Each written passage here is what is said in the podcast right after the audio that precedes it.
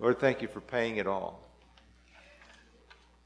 Paying everything you had, coming to be one of us, to suffer the every difficulty and trial that we have suffered and to be tortured, murdered, killed, to pay our debt. We owed more than we could pay. And you paid what you didn't owe so that we could be free, so that we could be restored to relationship with you and so much more. Lord, help us to live in freedom and restoration. Lord, we want to stand on your word and hear from you now. Speak to us, Lord, so that we might live in more freedom and more restoration. Amen. Amen. So, we're continuing our series on everyone's favorite book, Leviticus. And uh, this is part of our, our theme for the year of living justice. So, living just and right is our theme for the year. You uh, and I, I want us to just do a review of what we have seen. To uh, we're trying to take the kind of the big view of Leviticus, not stopping in every uh, verse. But uh, so we're going to show a video, the the um, Bible Project video, another Bible Project video. I've gotten a lot of feedback from people; they've really enjoyed these, so I, I thought I'd show you one more. Now, a while back, I gave you a um, uh, a map of Leviticus. I think there's still a few back on the back table. If you didn't get that in your bulletin when you were, if you weren't here the Sunday we did that, this is explaining that map, and you can always download the video or the map from from Bible Project online. So let's watch this as a reminder of where we've been, where we're going. Great. So so if you most of you got that when we handed it out, and uh, if you didn't, it's on the back table. Uh, that was mostly review for stuff we've already covered. We talked about the uh, the sacrifices, the five different kinds of sacrifice. We talked about the priests and what it means to be a, a kingdom of priests and a, and a holy nation ourselves, and how the priests fit into that. We, um, we talked last time about ritual purity and even about uh, how we could understand those food laws and other things. And um, so now we're heading over into this section about moral purity, chapter 18 to 20, and also one of the feasts up here, one of the the things that they did about the Sabbath year, the sabbatical year, the year of Jubilee. And so that's, that's where we're headed in this. Um, so I wanted to ask you a question. So our, our theme for the day is holy justice in all relationships, or holy just. If you put a W on top of that, the little word play. Are we? How can we be wholly just? In all of our relationships, in all of the, um, the ways that we relate to creation, to each other, to God. Um, so, and those are the scriptures we're going to be looking at. Um, so we have a just culture. We said that at Mount Sinai, God has called Abraham. He's del- then his people, he delivered them from Egypt. He showed them his provision, his protection. He brought them to Mount Sinai. He's given them this law these instructions. Again, all of the five books are about the instructions about how to be this holy priesthood nation, this kingdom. And we said that because God had rescued them and they had agreed to be in covenant with Him, He was able to tell them, okay, here's how we're going to do this. And they had those instructions. If you haven't made that agreement, that's, this isn't necessarily for you, but this is for those of us who want to follow that. And it is in every relationship. It's in a relationship with God and it's in our relationship with other people in society, and it's in our relationship with creation and the environment and what, what God has made. And what, what you'll see as you go through 18 to 20, it's a little bit tricky to preach on because those go back and forth between each other. When he's talking about sex, and then he's talking about uh, sacrifices, and then he's talking about foreigners, and then he's, he's going back and forth between those because they are of a piece, living in moral purity or injustice, in righteousness, impacts all of our relationships. And we tend to, as we mentioned, the star of justice, the five different aspects of justice, we tend to focus on one. And then we tend to not, we, we, we get really excited about that one. And uh, then we forget the other one. In fact, we, we accuse other people of being focused on a different one, of they don't get it. And they say we're, we're overemphasizing another one, right? So, so some people are, are focused on um, family values, for example. And they criticize people who are focused on social justice. People focused on social justice say people focused on family values, they don't get it. And what about economics? And what about, and we, we criticize each other. We each take a piece. Or people say, oh, those criminals should be punished. Those people should, that's all part of it. But how do we get it all together? The way God did in His Constitution, the way He did for His people. So we're going to look at that. I have a question for you, though. God gave, so God controls. Oh, wait a second. We got to back up here. I had a question. This question. Um, skip that question. I wanted to, I wanted to ask you this question. Um, think about that for a minute. You do. God wants to know. We're going to read God's mail to you. So you can answer this question. But for now, answer it before you read your mail. What things that I possess belong to me, to God, to my family, to foreigners? Um, what about my my money, my time, my body, my um, possessions, my relationships? Which of those things belong to who?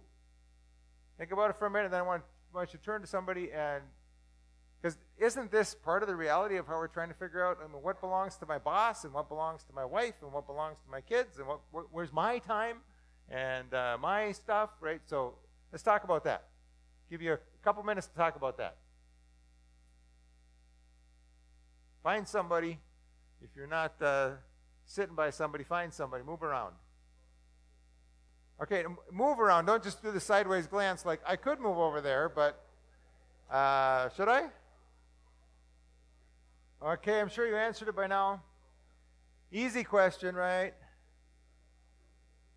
In practicality, it's not a very easy question, is it? When we get down to our calendars and our checkbooks and uh, other things, it's not so easy to figure out. How do we live in justice and righteousness in all of those relationships? So, um, one of the things that Leviticus says is that God gave. So God controls. He controls your body. It says God made your body, and then it says He redeemed their bodies. He got brought them out of slavery. So He says your body belongs to me. And he goes into a lot of detail in chapter in Leviticus chapter 18 and then half of chapter 20 about sexuality and what you can do with your body and who you can give your body to.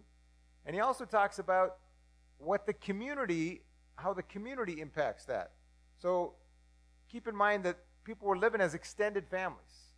So there's a lot of things in here about incest and, and uh, adultery. And the fact is, if I have an improper relationship with somebody in the extended family, my, my aunt or my child or, or somebody else, that's, that messes up this close family, right? Because now we got envy and stuff going on. If I, if I have sex with my neighbor, now we got a divided loyalty, and now, now things are all messed. So it's not just that my body, I get to decide what to do with it. Now that's that's the way our our society talks about it. That it's it's mine. It's up to me what I do with it. We're an individualistic society for the most part. Um, that's not so much the case some other places. We'll talk some more about that. But um, my time. It's my time, right? But God says, no, I have this structure for your time. You're going to work six days.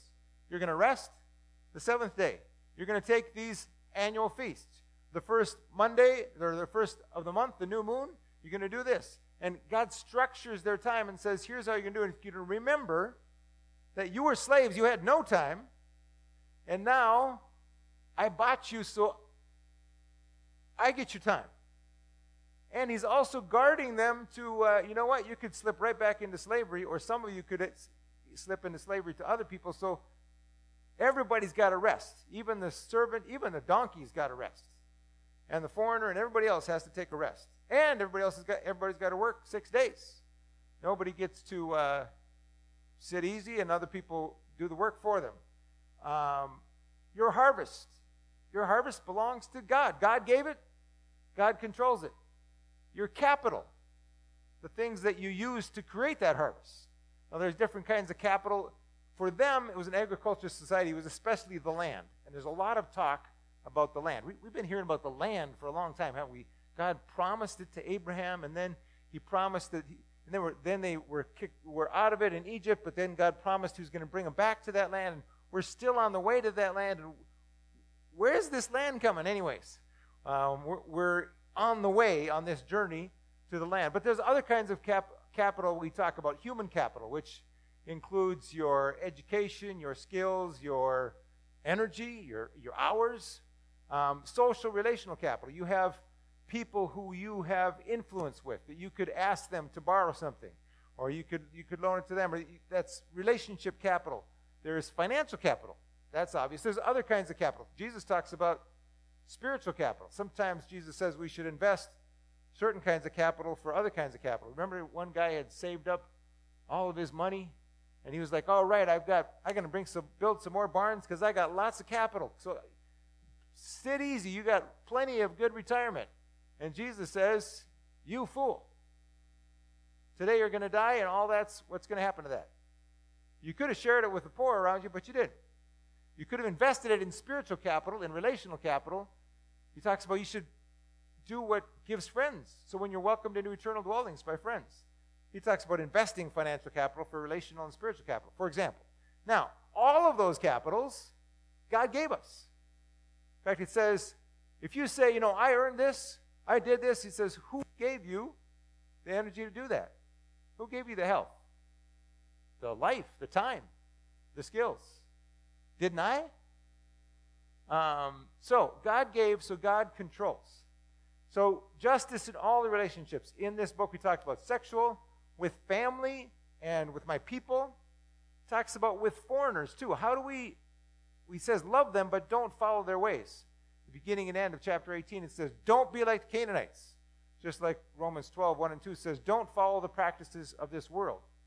Um, don't follow the culture. With God, for example, how do I find out hidden things? There's a bunch of things in here about not going to the mganga, as we would say in Swahili, the diviner, the traditional healer, to find out to some other source to find out what you should do. Now, we don't have any of those, do we? Um, yeah, we do. Uh, we may not put them in those categories. Some of us do have in our in our cultures um, Waganga and other, other traditional healers and voodoo and other things that, that uh, we go to. But we also have other places that we look for sources of direction. Maybe it's the economic indicators. Um, but somehow we are looking for direction other than God some, sometimes. So um, let me talk about family and land. So in order to understand this, we need to get a picture of what Israelite society was like. So they, you lived in your father's household, like all living generations. Now, I have a clearer picture of this now after being in Tanzania and Kenya for 20 years. Um, people there really, they live together. Generally, you build a house near your father's and you, you have the same land that you, you decide how you're going to work it, and you live in an extended family. Um, your wife comes into your family, and, and all the sons live in that area in Tanzania traditionally. Um, that's the way it is. Now, there's a competing, the government says they own all the property, and you only get a lease. But um, so, but in in Israel, everybody got their fathers, and then beyond that, the father's household, the extended family, was the clan, which had many of these, and then the tribe, and it would be similar in in Tanzania. In this case, the tribe is Judah, which is one of the sons of Israel. Now, Israel was all the sons of Jacob, right? Now, metaphorically, if not actual bloodline, because remember that there were others who left Egypt with the Israelites. So it's not really a genetic or ethnic thing completely because there's other people who've joined themselves to Israel. Um, but the family is the basis of this. Now, in the church, we find out that Israel is extended to include Gentile followers of Yahweh and Jesus. So it's still Israel, but it's big Israel that's included others that are grafted in. So Leviticus 19 says this, and, and Jesus summarizes all these different laws, a lot of them about how to take care of the marginalized people and so forth. He says, he summarizes it with this out of Leviticus 19. Somebody asked him, what, How would you summarize the law? What's the most important law? He says, Love the Lord your God with all your heart, soul, strength, and mind. And from here, love your neighbor as yourself. That says, I am the Lord. You must obey all my decrees. Oh, the dot, dot, dot was supposed to be after 19 there. So later in the chapter, it says, Do not take advantage of foreigners who live among you in your land. Treat them like native born Israelites and love them as you love yourself. Remember that you were once foreigners living in the land of Egypt. I am Yahweh, your God. So it's interesting that where Jesus draws the, or where the law draws the boundaries, and where Jesus draws the boundaries. You remember this guy came to Jesus and said, Jesus said, You know, you're supposed to, he asked him, What would be the law? And he says, You know, love your neighbor as yourself. And he says, Yeah, that's right, do it. And the guy realizes, Ooh, doing that is hard. So he says, um, escape clause. Who's my neighbor? Um, the nice guy with a house down the street? Um, or would it be broader than that? Jesus tells a story about a Samaritan who was the most despised person for this, being a good neighbor. But Jesus was actually just applying what the law said. The law said, foreigners, you should love foreigners as yourself. Now, most of us have a hard time even well, Ephesians 5 says, I should love my wife as my own body. I should love her as myself. I'll be honest, that's hard for me to do. Just that. Just my wife, and she's a really good person. She's easy to love. But there's other people who are harder to love. And he's saying I should love all my neighbors as myself, and even those people, the foreigners, them.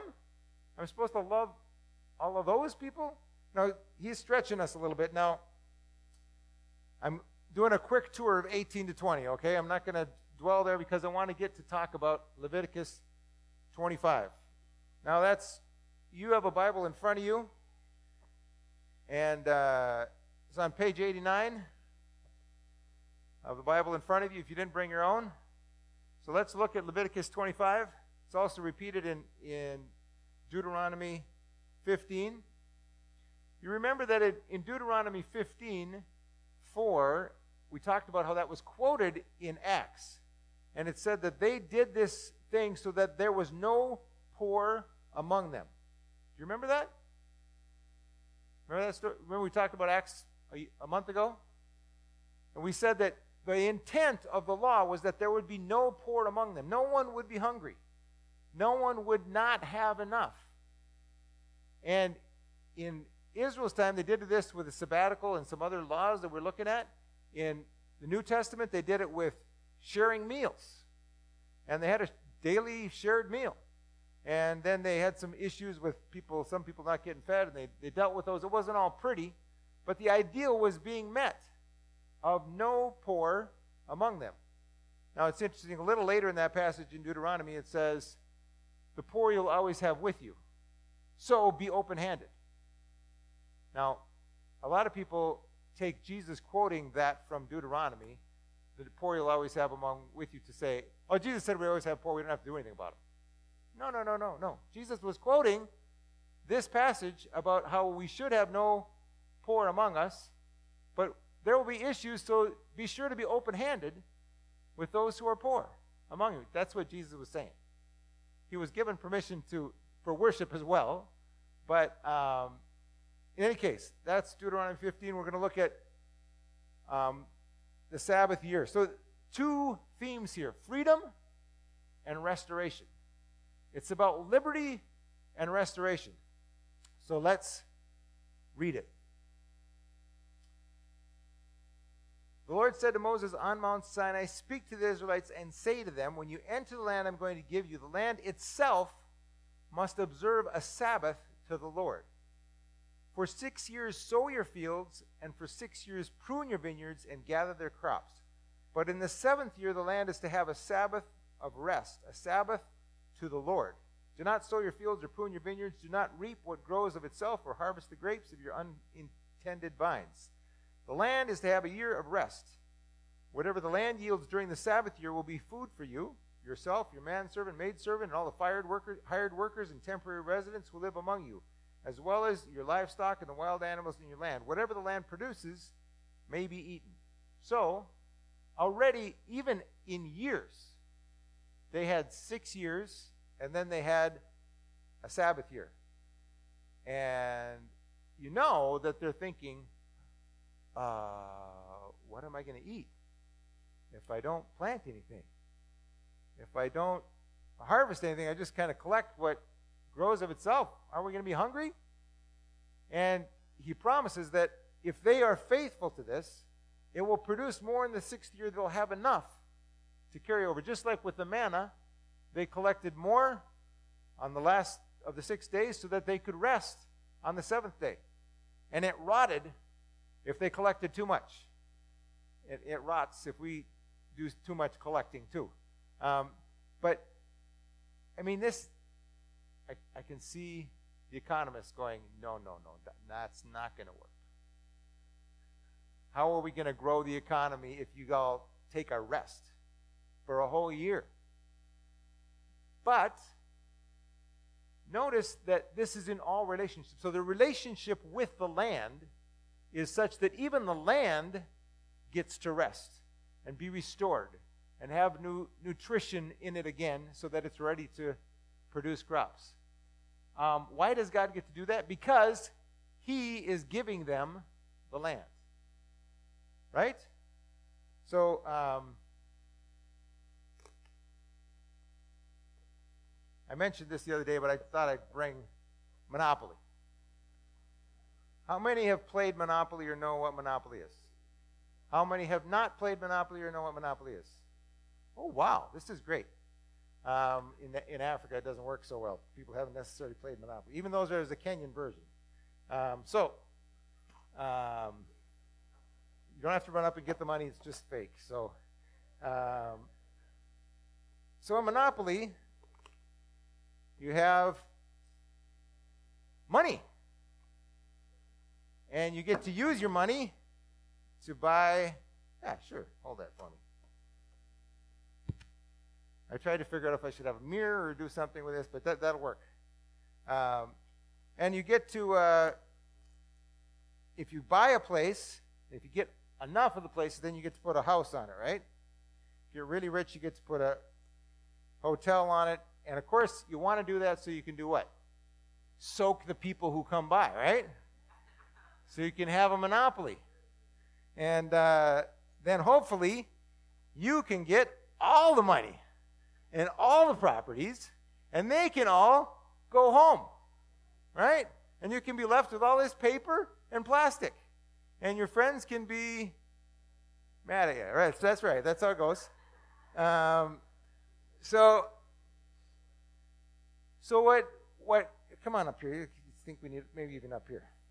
All right. So, the uh, let's see. Let's put. Uh, but go right there. That's what we like to look at. All right, all right. So, um, so God promises that He's going to give them the promised land, but He gives the Canaanites 400 years to get things right, and they don't.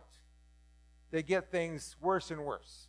And we know in terms of idolatry, in terms of sexual sins, in terms of all kinds of things, they get it wrong. One of the ways they get it wrong is the way they use the land that God has given them. God says this is his land. And what happens is the king owns everything.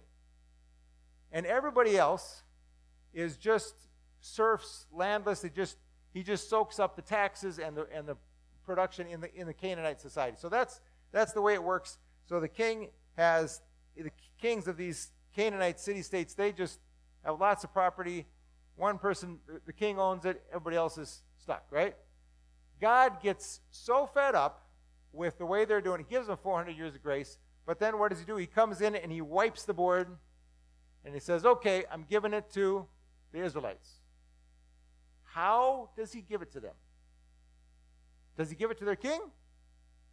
No.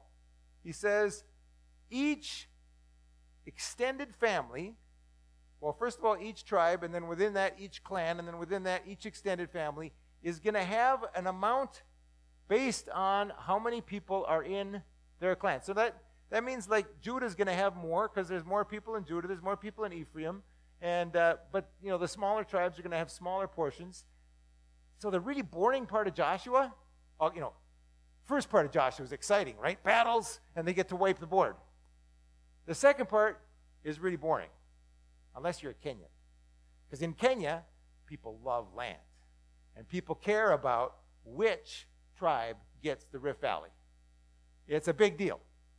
Um, so, if you're careful in watching how they're doing this, the fact that they distribute this evenly between the different tribes, between the different clans, between the so that it's evenly distributed, like everybody has a house and everybody has a field, and everybody has enough capital, a field that they can eat. They can eat well. As long as God blesses them with rain, they can eat well, and everybody can eat well. Now, what happens if somebody has a bad year? Um, for whatever reason. Now, we can have all kinds of debates about, well, were they lazy, or did they have a bad health crisis, or what was the real issue? But something happens. They get poor. So let's Let's read what happens. Um, verse 8 Count off seven Sabbaths of time, seven times seven years, so that the seven Sabbaths of 49 of, of years amounts to a period of 49 years. They have the trumpet sounded everywhere on the 10th day of the seventh month. Consecrate the 15th year and proclaim liberty, proclaim freedom throughout the land to all its inhabitants. It shall be a jubilee. That's named after the trumpet blast of God doing some each one of you is to return, to be restored to his family property, and each to his own clan. So you get to go back to your people, to your family, and to your family land. The fiftieth year shall be a jubilee for you. Do not sow and do not reap what grows of itself, or harvest the untended vines. For it is a jubilee and is to be holy for you, set apart. Eat only what is taken directly from the fields. So this is 49, it seems like a Sabbath year and then an extra Sabbath year. Or some people debate, well, maybe it was 49 days and the end of the 49th one or whatever, but seems like another year of Sabbath. And then it says, in this year of Jubilee, everyone is to return to his own property, to be restored to his own property. So, um, let's see, back up here. So 14 says, if you sell land to one of your countrymen or buy any from him, do not take advantage of each other. Well, no, that's not the way Monopoly is usually played. Usually, the whole point is to take advantage of each other. But it says, do not. You're to buy from your countryman on the basis of the number of years since the Jubilee. And he is to sell you on the basis of the number of years left for harvesting crops. When the years are many, you are to increase the price. And when the years are few, you are to decrease the price. Because what he is really selling you is the number of crops. Do not take advantage of each other, but fear your God. I am Yahweh, your God. Follow my decrees and be careful to obey my laws, and you will live safely in the land. Then the land will yield its fruit, and you will eat your fill and live there in safety. You may ask, What will we eat in the seventh year if we do not harvest or plant crops, plant or harvest? I will send you such a blessing in the sixth year that the land will yield enough for three years. While you plant during the eighth year, you will eat from the old crop and will continue to eat from it until the harvest of the ninth year. The land must not be sold permanently because the land is mine. And you are but aliens and tenants. You're renters on my land. Throughout the country, what you hold as a possession, you must provide throughout the country that you hold as a possession, you must provide for the redemption, the buying back of the land. So here's the deal. Uh, we can. Um,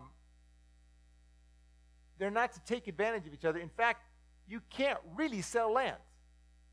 You're only selling the harvests of the land. So the price of land decreases. If it's 40 years till the Jubilee, the price is higher. If it's 30 years the Jubilee, the price is lower. 10 years before, the land is cheaper. So the price of land, unlike St. Paul, keeps decreasing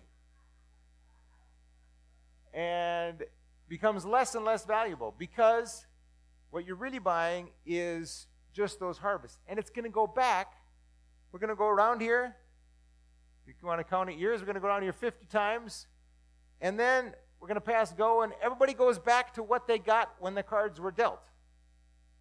The cards were dealt evenly, everybody goes back home to their family, to their clan, and is restored. So, whatever has happened, once a generation, you get to start over. Now, for the people who did well in that turn, that can be hard. Well, I'm doing well.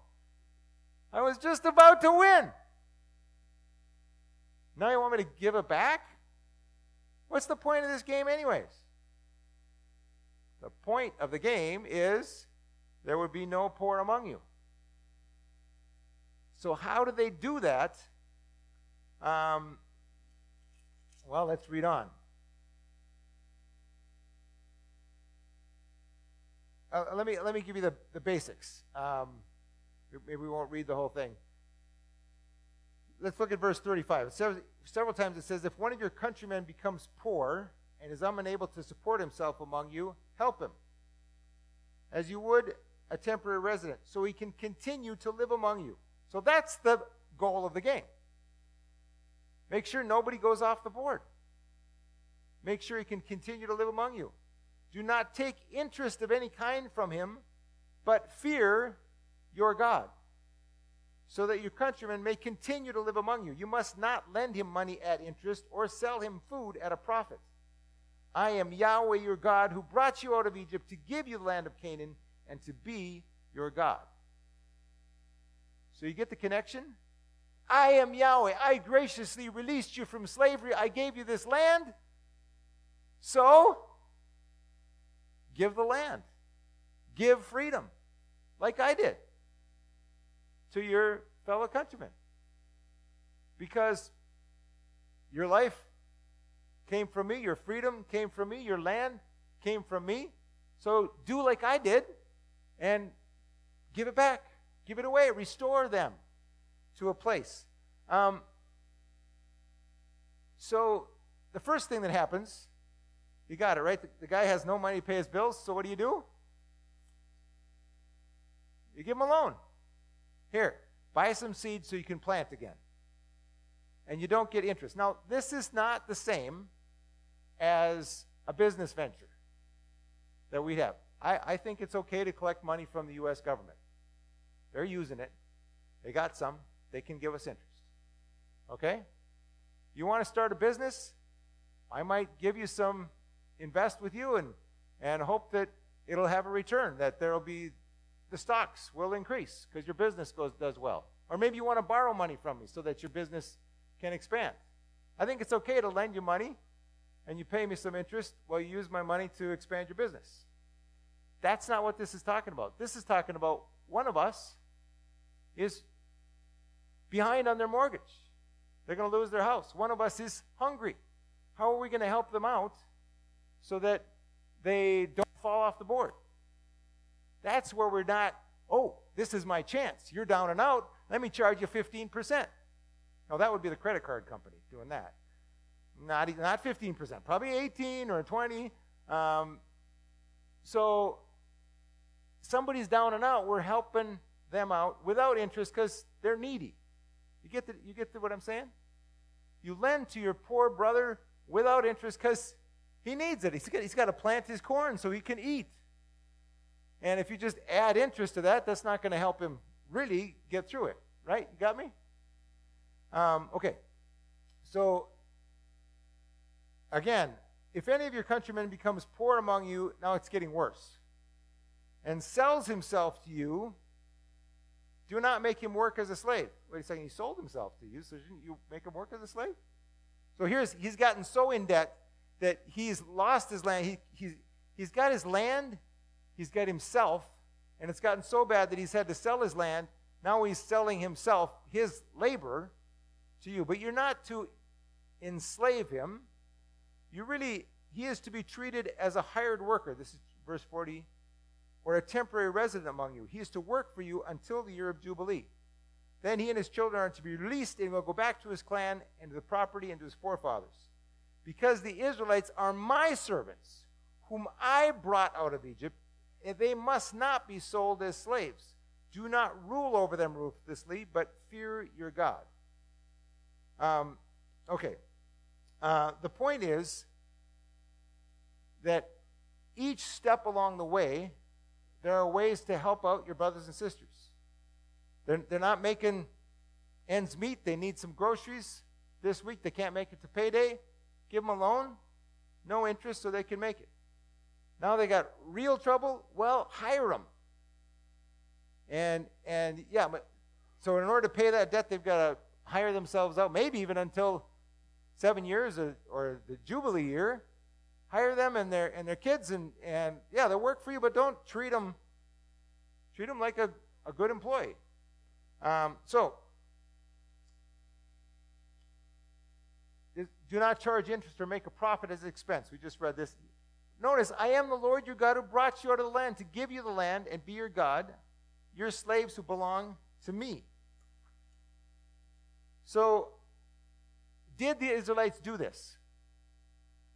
We don't actually know. Because it never says one way or the other. It also doesn't say if they did the Day of Atonement. It doesn't say one way or the other. We, we assume they did. We know, though, that it didn't go so well later. Solomon did not obey Deuteronomy 17. So Deut- Deuteronomy is very specific that the king even can't do what everybody did. Kings were always about lots of wealth, lots of women, lots of weapons, and he said, don't do that. No diplomatic power with lots of women from all the other kings. No military power, no economic power. You should be one of the Israelites. You should read the law. You you're a, a servant to bring justice under God. But Solomon didn't do that. He liked building stuff. He liked new treaties and new women and new weapons and new wealth, and he messed it up. And then the prophets get on the Israelites as things go along. Do you remember Ahab? You remember Ahab said, You know, I like that field over there. And his wife, who was not an Israelite, was like, Well, take it. You're the king. And he goes to Naboth. He says, Can I buy your field? He says, This is my family property. I can't sell it to you. God gave it to our family. I can't sell it to you. So he comes back, oh, oh, oh, and his wife says, What? You just do some things in the court, falsely accuse him, kill him, take the land. That's how it works when you're king. That's not how it works when God's king. And so he gets judged, and uh, Elijah is there to judge him for that. So, and, and Amos, it was an Amos, uh, one of the prophets, talks about you guys are adding field to field until you're all alone in the land. You keep, and, and so archaeologically, we can see that, you know, the fields were getting bigger, and then, you know, on the other side of the tracks, they were getting smaller and smaller. Um, or maybe they just put the freeway through and Rondo just disappeared. Or whatever happened. Um, the uh, things happened that made some people lose out and some people gain more. And you know what God did? He kept warning them, He kept promising them idolatry, oppression of the poor. He finally said, You know what? This looks as bad or worse than I remember it before. And He did what? Wiped them out. Go off, cool your heels in Assyria and Babylon. See if you can get it right. Then he restores them back to the land. Um, later, Jesus comes along. Let, okay. Um, who's in? We talked about this last time. Um, all the people are in. Let me, I'm going to go on. Family growth in the ANFC, we were talking about marriage, multiply, mature, manifest love, and mission. Don't have time to explain those. Talked about those on a retreat. But basically, the point is if we're going to do that among ourselves, just as Bethel Christian Fellowship, is that easy? What if we're going to do it just among the eight congregations that are us in the All Nations Family Churches? People who are new immigrants and people who have some, some uh, is that easy? To really make sure nobody drops out. Now we're doing it. We're giving coats, we're giving rides, we're giving we're, we're doing some things to, to bring justice. And that's great. But it honestly, as we're sitting there making our plans for the All Nations Family Churches and all the things we can do, and I'm and we're talking about well, who's going to lead this? Um, I'm thinking, what about you know, where am I going to find time for that? Where are we going to find money for that? How are we going to do that? Honestly, when it gets right down to the reality, it's not so easy, is it? To really be family, to really share. So, Luke, Jesus comes along and he states what his mission is. And he quotes from Isaiah, who is promising, you know what? The Jubilee is going to happen. He, he's at Nazareth, his hometown, where he'd been brought up. And on the Sabbath day, he went to the synagogue, as was his custom. He went there every week. And they gave him the scroll. He, as he stood up to read the scroll, the prophet Isaiah was handed to him. Unrolling it, he found the place. He wanted to read this promise from Isaiah. The Spirit of the Lord is on me because he has anointed me to preach good news to the poor. He has sent me to proclaim freedom for the prisoners and recovery of sight for the blind, to release the oppressed, and to proclaim the acceptable year of the Lord. Did I not? I think that fell off the slide. To proclaim the acceptable year of the Lord, the year of the Lord's favor. Uh, i.e., what year is that? The year of Jubilee. The year when slaves are freed, when things are restored, when property is restored. And you know what? They got all excited. Hallelujah. The Romans have been oppressing us. You know, they just burned down Sepphoris right over here just when you were a kid. You remember that? This is great. Um, he rolled up the scroll, gave it back to the attendant, sat down. The eyes of everyone in the synagogue were fastened on him, and he said to them, Today this scripture is fulfilled in your hearing. All spoke well of him and were amazed at the gracious words that came from his lips. Wow! He's going to restore it. Um, the story goes on, and I don't think I have time to finish it, but he, uh, they get upset when they find out that it's not just people from Nazareth that are included, not even just Israelites, but those people are going to have to be included. So Jesus fulfills it. Jesus fulfills what happens here. He brings freedom and release in every sense in every relationship. He brings justice in every relationship. Now, I know what some of you are thinking. You're thinking, so is he a capitalist? Is he a communist? You see what what's he's starting to starting to mess with things now. Um, that's not the question. The question is, is Yahweh a capitalist? Is Yahweh a communist? Is Jesus a communist? Is he a capitalist? No, the communists claim Jesus and the capitalists claim Jesus. Everybody claims Jesus because they think he's a nice guy. But when you really get him in the car, he kind of messes with where it goes. Um, and the fact is that Jesus is not actually for any of those monopolies. So capitalism tends to this thing where somebody gets all the properties and charges everybody, and that person gets to sit far off someplace in a wall, cool place, right? And other people get to sit on the street. That's where capitalism can go by itself. Communism, though, is just the state gets to have the monopoly. And the state owns everything. Right? That's not what Jesus is after either.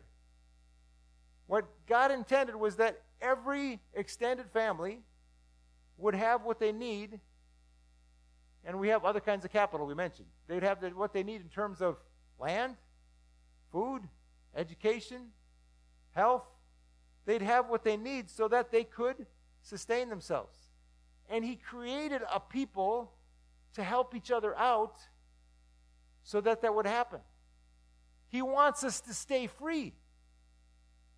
He wants us to stay able to do what we can do. Now, I know it's tricky. We're talking about money, even savings and houses and capital. I mean, that, you know, a couple bucks in the offering, that's one thing, but don't touch my capital. Right? I'm as uncomfortable as you are. No, I'm much more uncomfortable because I'm the one up here talking while you're all looking at me going, What's he saying? You help me figure it out. Not just up here, but in our hands and our feet and our wallets. How do we do this? How do we live as a people? And I think if we could just do it as us, we'd be doing great. Let's start with this congregation. Can we do that in this congregation? I, there was a congregation in Blaine. I was talking to my mentor. He said, You know, we were there, a little 120 congregation, and, and a bunch of people worked at this place, mainframe computer manufacturer, and they had good jobs and they were doing well. And then they went, to, and the door was closed. All 400 employees were laid off. They were out. And the elders said, You know what? We can't let that happen. We can't let them lose their houses. So they committed to making sure that they didn't get behind on their mortgages, that they had groceries, and that they got retrained.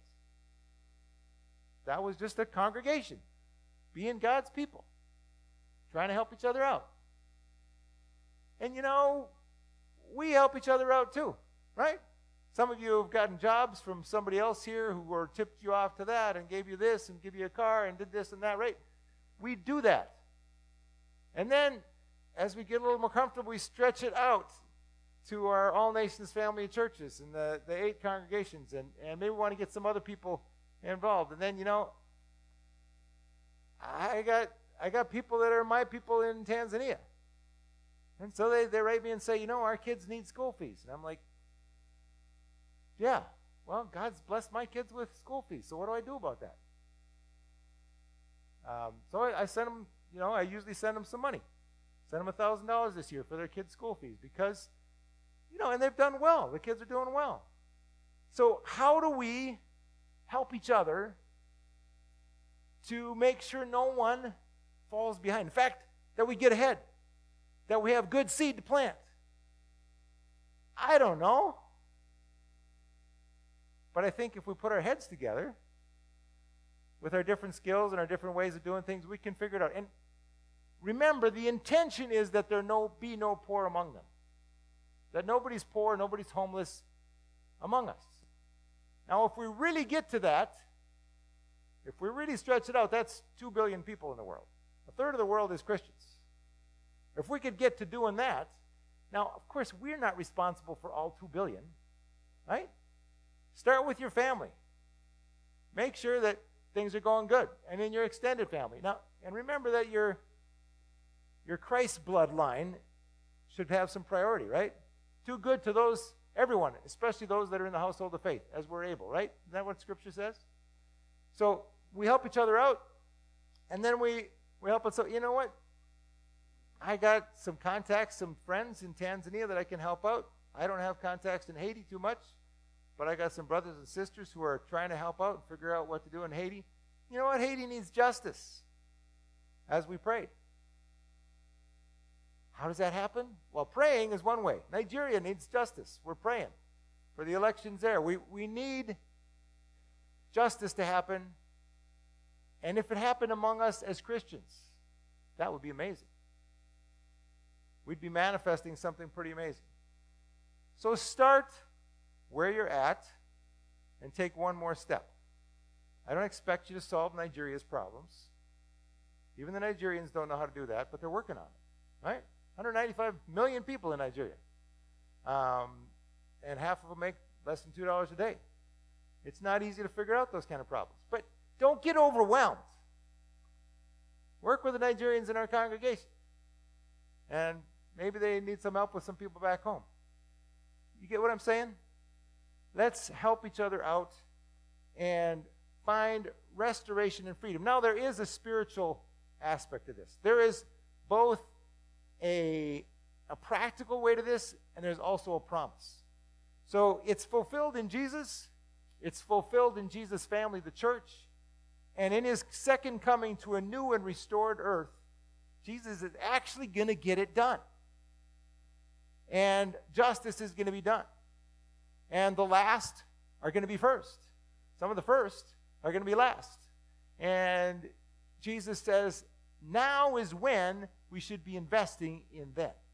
Right? You want a nice house? Just for now? Or you want a nice house for eternity? That's kind of what Jesus says, right?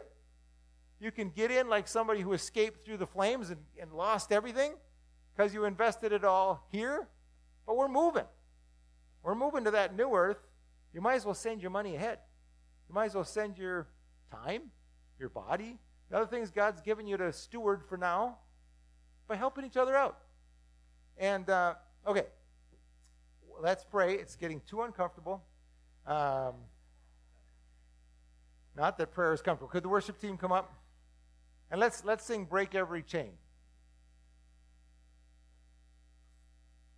So these are complicated issues, difficult things.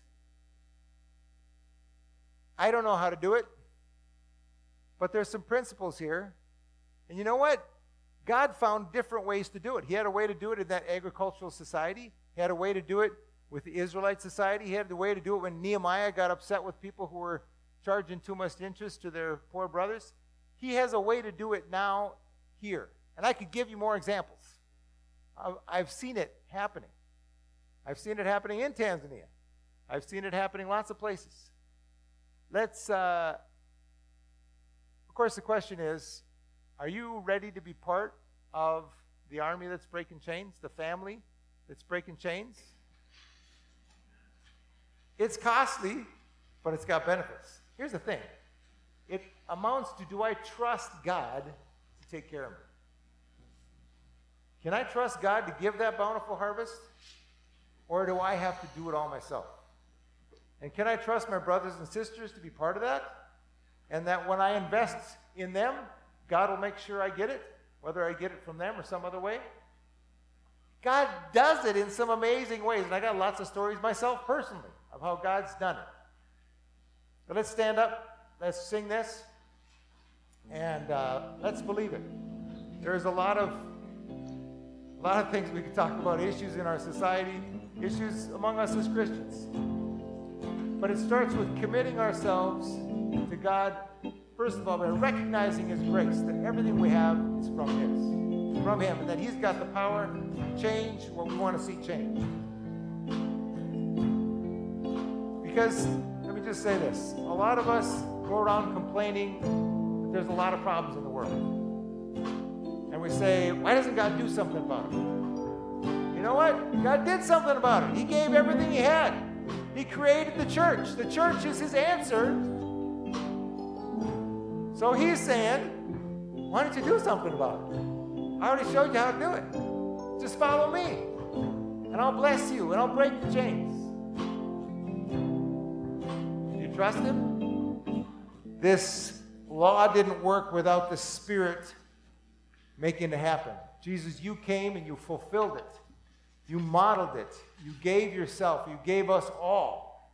And then you sent your spirit to enable us to love our neighbors as ourselves, to love you with all our heart, soul, strength, and mind. We know we can't do it by ourselves, but Jesus, you are able to break every chain, to free us, to release us, to give us freedom, to restore and to help us to be part of that restoration. And you want to bless us abundantly as we follow you in that. You said if we seek your kingdom first, we seek your justice first, you will give us everything we need. We trust you. We have seen you do that. And we trust you to do it even more. So, Lord, make us that community, that family as Bethel Christian Fellowship, as the All Nations family of churches, as an extended family of Christians, in our own families. Help us to do that. We pray because only you can do that in us. We need justice, we need righteousness, and we can't make it happen. But you can. You broke the chains, you freed the slaves. Free us from all that binds us and help us to be agents of freedom and restoration. Restore to us all that's been lost. We pray. Amen. May the Lord bless you and protect you. May the Lord smile on you and be gracious to you. May the Lord show you his favor and give you his peace. Amen.